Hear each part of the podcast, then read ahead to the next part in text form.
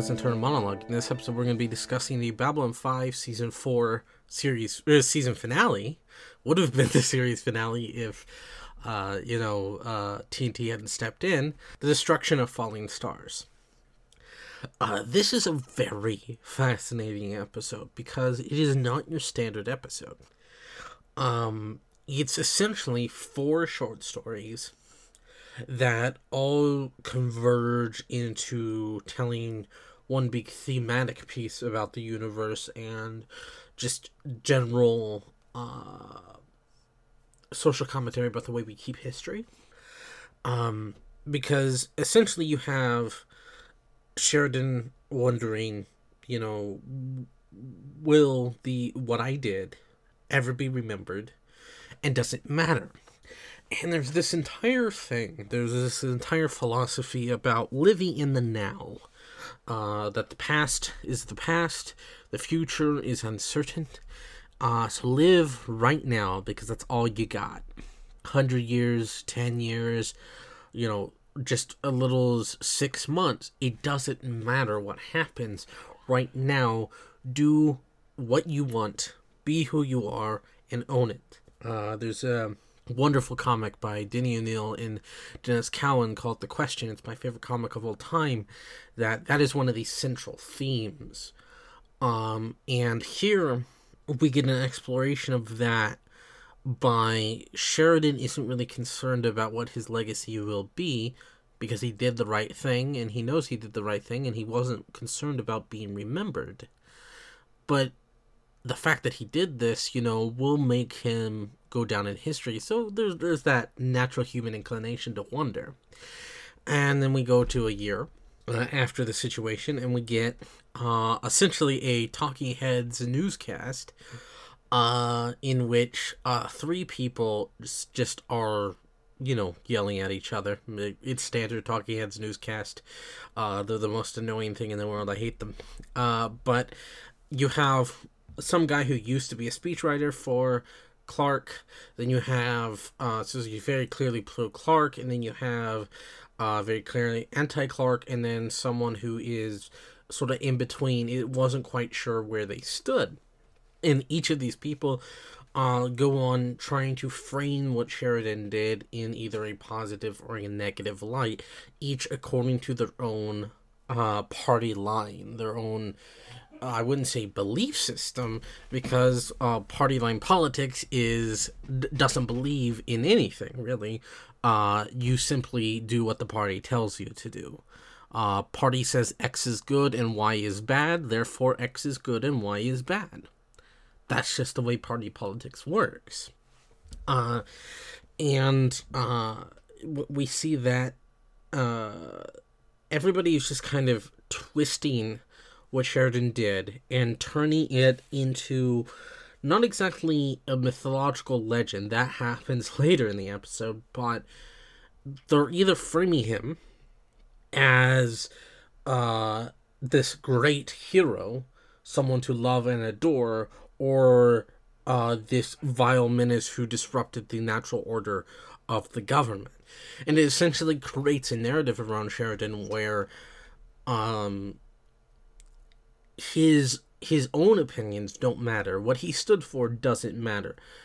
Everybody's going to twist him and use him as a symbol. As I mentioned last time, he became a symbol that, and the and there's wonderful things about symbols. They're immortal. They last forever. You can't destroy it. You can't break it. That symbol will always be there, no matter what it stands for. But that's the problem, is what it stands for can be warped and changed and diluted depending on the narrative being spun about the symbol at the time. Uh, so, someone like Sheridan, uh, you know, who's too humble to uh, to admit to doing anything drastic and just simply says I was there at the right time doing the right thing, and the politicians who are you know clamoring to try and make sense of the power vacuum of earth are going to turn him into whatever they see fit. And we see this come to a head in the next bit of the, the, the sort of next short story, which is a hundred years later, where we see academia, the these academics, uh, sort of analyzing the interstellar alliance's impact on the fact that there has been effectively a hundred years of peace in galactic history, the the longest span of peace, uh, in recent history, and Sheridan, uh, and his overall impact on uh, the way the ISA came about, it evolved and changed. Uh, and there's a certain irony here with the academics of they. So there's uh, in, in academia, there's this belief that everything, uh, you know, uh, must come down to uh, whoever is the smartest. It's not about making sense. It's about word salad. Um, and so a lot of what the academics are saying, if you notice, the two big ones that are talking um, uh, outside of the moderator, uh, both take a stance that Sheridan was just a linchpin and he didn't really enact all these changes and are rather anti Sheridan in many ways, but they each take a different stance on the way they are anti Sheridan. Uh, you know, one is very very much uh, on the on the side of history is being warped and changed to uh, stand up Sheridan as some sort of mythological figure, a great hero. Uh, and then the other one is the belief that there is some truth to what is being said, but there's got to be some logic behind it. And they're both in agreement that no one person could ever do this. Uh, and of course, the irony that we, the viewer, know that one person did do this, but it also runs in tandem. If you remember way back in the gathering, very first thing of Babylon 5 ever, there's a scene where Sinclair sits down with Delenn in the, the, the Zen garden. And Delenn talks about what fascinates her about the Japanese stone garden is that each line is perfectly symmetrical, perfect, orderly, until you get to the rock. And then that one rock changes the way that, that the circles are done, changes the symmetry, changes everything. In effect, one thing changed the entire course of that garden. And the point of that scene was to instill in us now having got to season four and seen what happened, that one person, all it takes is one person to stand up and say no, as Sheridan would say, and be able to change the galaxy. And so the irony is, is these academics refuse to acknowledge this, even though there's been this um, mythological status around Sheridan, they refuse to believe it.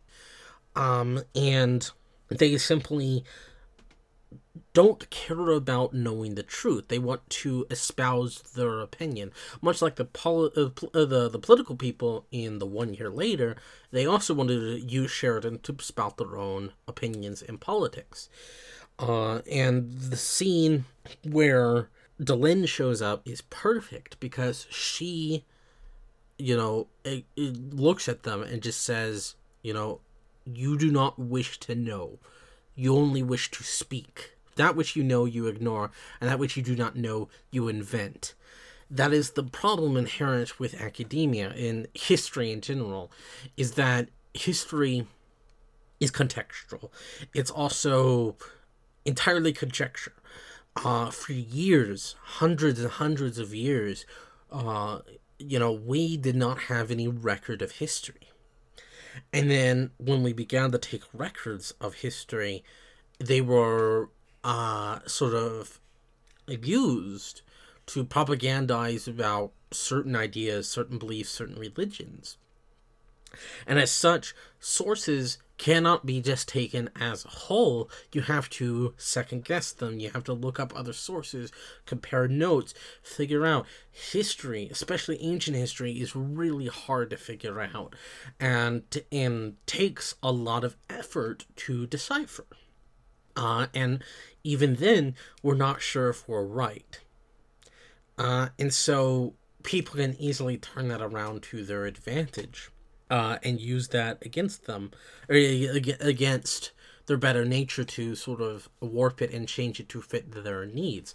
As we see with the, these academics, they're more concerned about making their own mark in history.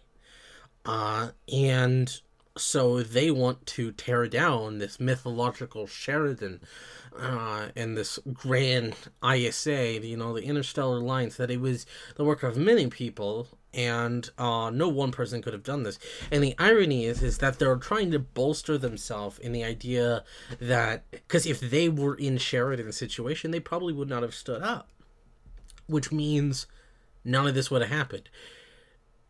By being the academics and being able to literally go to the intelligentsia and say this is truth. This is uh you know false. Um they are able to get away with sort of tampering with history which is what we'll see again uh in uh the the segment with the uh division amongst uh the the earth uh, uh sort of earth and its colonies 500 years later. Um but Delenn what I love about when she shows up outside of her just dismantling the academics just with one sentence is for her Sheridan was not a mythological figure. He was her husband in in Minbari culture there's a lot about revering your dead you know uh Dukhat and that uh the religious caste member that turned to warrior and then wanted to be buried as religious, or Neroon giving his life by t- converting the warrior to religious, of sort of, and, and of course the entire religion around Valen. There's this entire idea that those that put their mark on history should be remembered. But if you notice, what she says about Sheridan is very sentimental. She says he was a good kind man who cared about the world even when it didn't care about him. That's all she came there to say. And that's what's wonderful is that he wasn't a mythological figure to her. He was her husband. And on that small scale, in the grand scheme of history, what we remember people as is what they accomplish. The founding fathers of the United States are remembered for founding uh, one of the longest running, you know, democracies slash republics in history. But they're not remembered for much else. Uh, and in many ways, they've been mythologized, which we'll, I'll talk about in a minute uh, in the revisionist history idea. Uh, and we don't really think about the human level. Uh, I, I mean, just look at George Washington and the, the cherry tree folk tale. Like, we don't focus on the human element, we focus on our larger than life attitudes. But to someone close, they were just an ordinary human. And I think that's important to remember in the context of history. Is that every single person that made a decision was a person. They had loved ones, and they cared, and they felt, and they lost. And I think that is something that's missing from academic circles is the acknowledgement that these people were people and not some great figure of history. Now, 500 years later, we have a division amongst the Earth and its colonies, and it's sort of a repeat of the Clark regime, feeding on the xenophobia, uh, and, and sort of breeding a future, you know, uh, group of uh, fascists. And there's this idea of good facts versus real facts, that they are going to uh, revise history because Sheridan and Delenn and the rest of the B5 crew in general are revered as these great heroes, that they must be torn down. And it doesn't matter how they do it, it's just they have to do it. Um, you know, it can be as blatant and stupid as they want, uh, but that that's ultimately the point. is to sort of make history what you want to. Uh, as we saw through the progression, uh, you know, one year, a hundred years now, five hundred years, everybody was turning Sheridan into what they wanted him to, but the truth of what he did slowly but surely made its way through. But revising history changes the history books and thus essentially erases credibility from anybody that disagrees with the state line. As such, uh, you know, Sheridan is now being uh, so, sort of uh, shown to be this megalomaniac, war criminal, evil, you know, power hungry madman the complete reverse of what he really was, but that's because it fits the party line. And this is very, very much in the way of a lot of dictatorships and authoritative uh, governments is they will revise history to fit what they believe and what they want you to believe so that any dissenters uh, can be ignored or discredited. Um, you know, Stalin was a you know a big uh, uh, sort of proponent of revising Russian history to prop up the Communist Party, uh, in particular himself as this great grand leader of the working class, in which he was really nothing like that, and he you know single-handedly led to one of the worst famines in modern history, but you know this is what megalomaniacal people seem to do. And um, hell, it's even been in recent history, as of last year, even. Um, there was in the U.S. anyway, uh, the 1776 Commission. It was put in by former President Donald J. Trump, and the idea was to make history more palatable, American history in particular, that effectively there was no issues between race relations, that the, the founding fathers were perfect and wonderful people who did nothing absolutely wrong, like own slaves, uh, and sort of make history conform to what the state wants you to believe, not not any truth. And history and academia should be about truth first and foremost. Thankfully, that commission was shut down before any changes could be implemented, but revisionist history happens all the time. Hell, I guarantee some of the history that I read when I was in school, or history you read when you were in school, is some of it has been revised and changed. I mean, canonicity uh, is a term that comes from the Catholics. Uh, it was when uh, the the Catholic Church decided to chop up the Bible and figure out what passages fit with their belief and their their idea of what a good Christian should be, and get rid of the rest. Uh, and so there are now many different interpretations of the Bible outside of the fact that it was already an interpretive text. Uh, all based around canonicity. Uh, revisionist history happens all the time. Uh, and it's sometimes hard to tell the difference between fact and reality and uh, fiction. And that that is truly a sad thing. And this is how evil wins the long game. Is they ultimately change the facts to fit their narrative. And uh, what's interesting is, uh, you know, outside of all this uh, idea about revisionist history, is that the scene where Sheridan is, you know, executing the people in a very evil, ham fisted way, or Franklin's doing weird, ham fisted, mad scientist experiments all done in the guise of revisionist history, takes on a new context from when this was filmed. In 2021, deepfake technology is quite uh, pronounced and quite popular. It's been around for a couple of years now, uh, and it's used quite often in various different uh, genres, from legitimate stuff like, uh, you know, uh, using the digital likeness of Peter Cushing to have Grand Moff Tarkin show up in Star Wars Rogue One long after the actor was dead or uh, you know to uh, map a famous celebrity's face on a porn star uh, for uh, pornography uses. This is a very dubious technology that is only going to get more and more dubious as the lines between reality and the uncanny valley get smaller and smaller. Uh, and so I wouldn't be surprised if one day someone is able to put words in someone's mouth via making it look like they actually said it, said it, much like this guy is trying to do the Sheridan.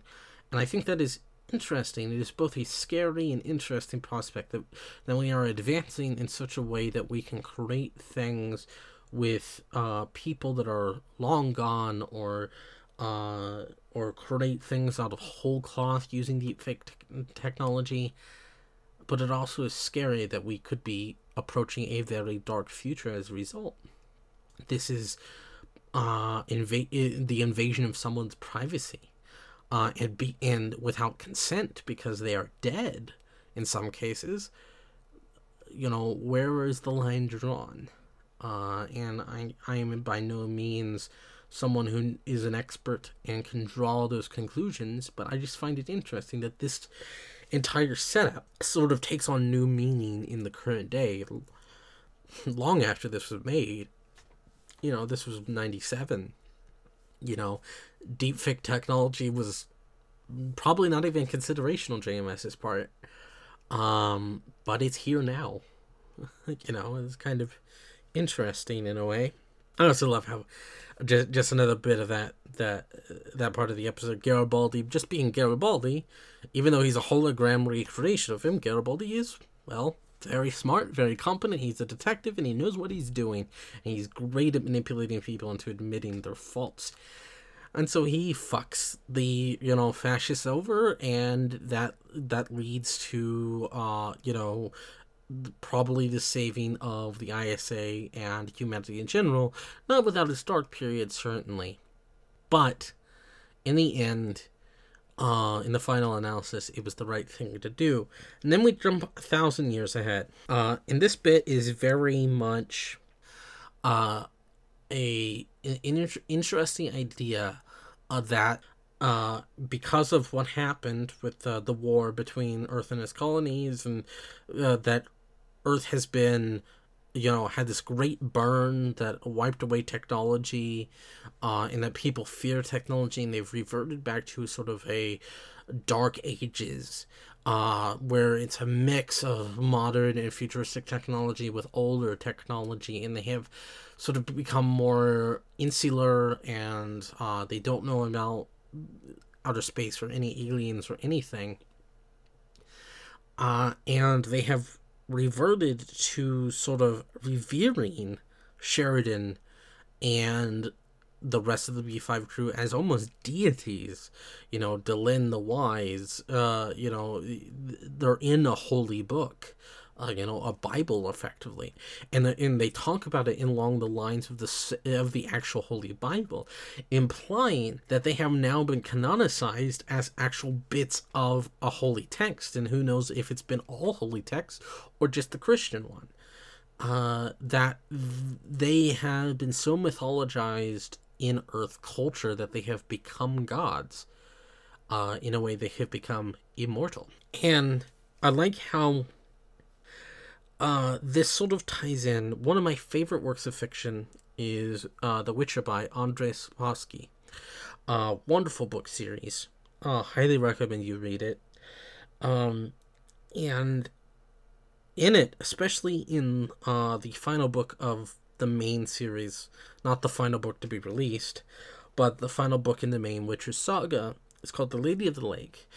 And there is uh, significant uh, portions of the pages devoted to these characters that are in the far future, way divorced from anything going on. Uh, name is Condwiramurs and Nimue.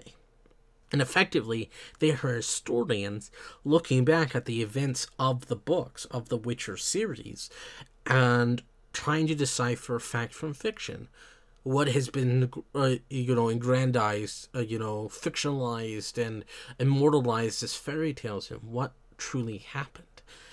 Um, and a lot of this, you know, as I said, is is part of the way history is done. You know, a lot of it is interpretive. Um, but I, I like how this episode sort of acts as a nice sort of um, parallel to that series. Uh, two of my favorite bits of fiction, sort of having similar ideas about looking at history through the lens of characters in the future, looking back at our main characters.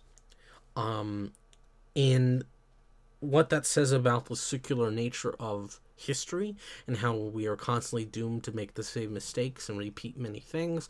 They all take different forms, obviously, because tech and whatever, you know, uh, sort of expands and progresses, but eventually, you know, so Ouroboros, things will circle around in the end. Um, so the Rangers, I'm not sure how to take this. The Rangers have sort of this thing where they are hiding out on Earth, sort of slowly but surely introducing more and more tech to uh, humans to slowly get them used to trusting technology again so that over time they can rebuild Earth, and this time, hopefully, a less divided Earth, a better Earth. Now, that, I'm not sure how to take that. I like the idea of them hiding out and slowly uh, giving tech, but the idea that they are going to create an Earth that's a better Earth veers on the side of um, revisionist history. Again, uh, every short story touches on that, and I'm not sure if that, if in this case, if it can be turned into a positive or not. I am not sure. We do see, however, that in a million years, uh, humans have become this cycle's Vorlons. That they now are now uh, energy beings that exist in an environmental suit, much like the Vorlons did. And as we saw Jason Ironheart become back in season one, when he said he would see us in a million years, um, when we have, uh, you know, become. Because he was becoming, then he became and we are still becoming. Uh, and in a million years, we will reach that apex. And so, essentially, the cycles of history repeat again.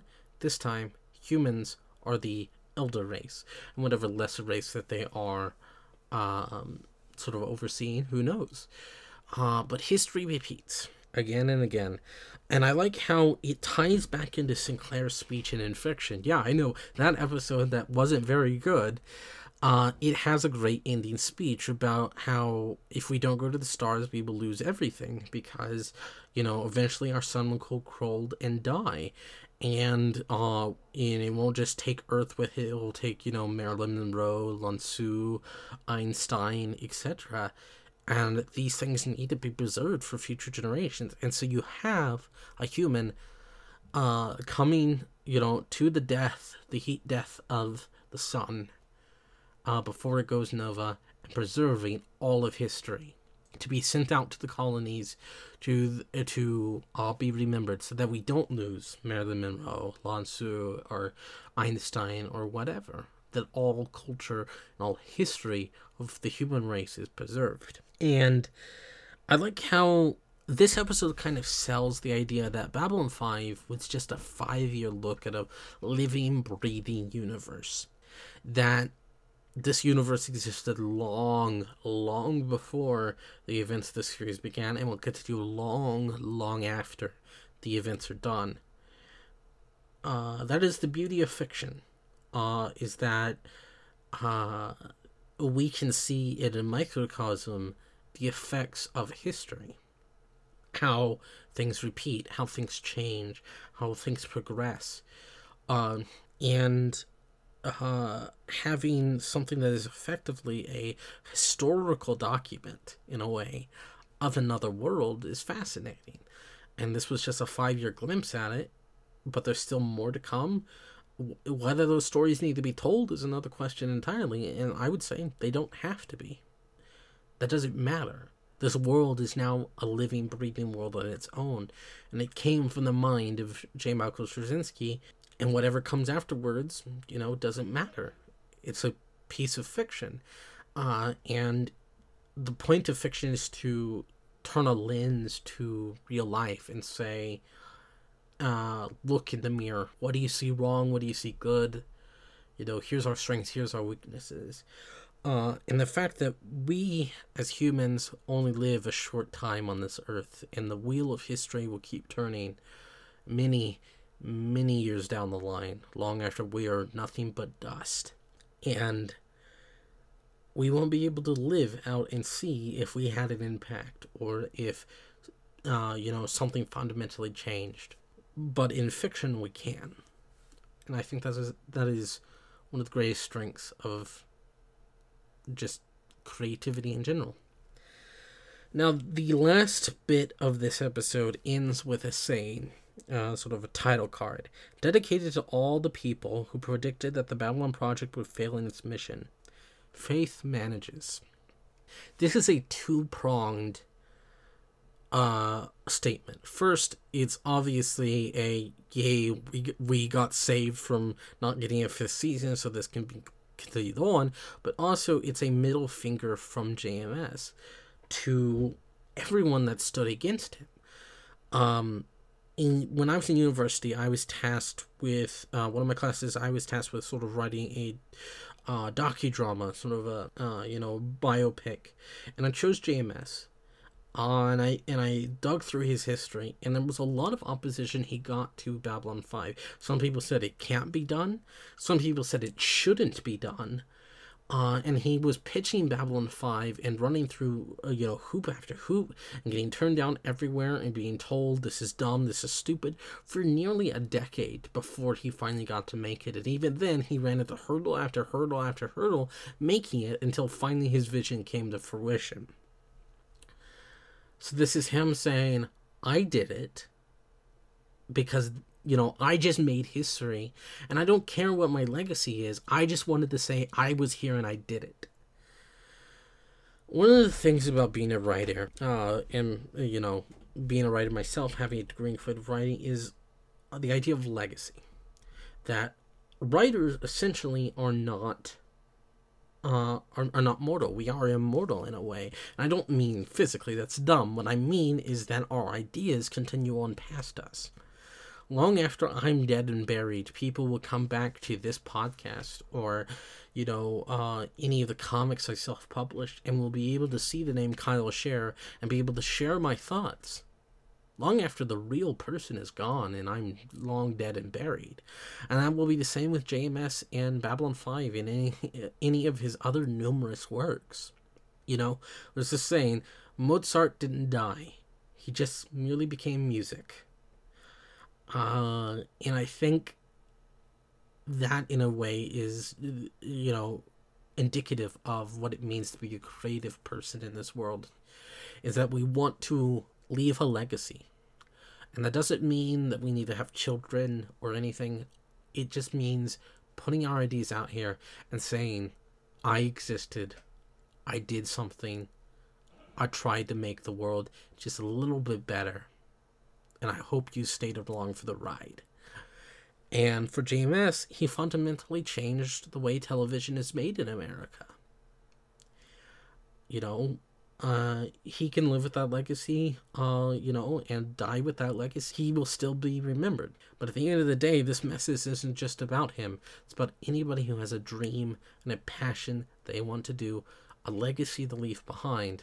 Because there are always going to be people who say it can't be done or it shouldn't be done. And what you need to do is say, no, I was here. I want to have my say before I go. Faith manages. So that's it for the deconstruction of Falling Stars. What a phenomenal episode and very different from your standard B5 episode. I shall see you next time for the movie uh, in the beginning uh, before we continue on to the final season, season 5. I'll see you then. Bye.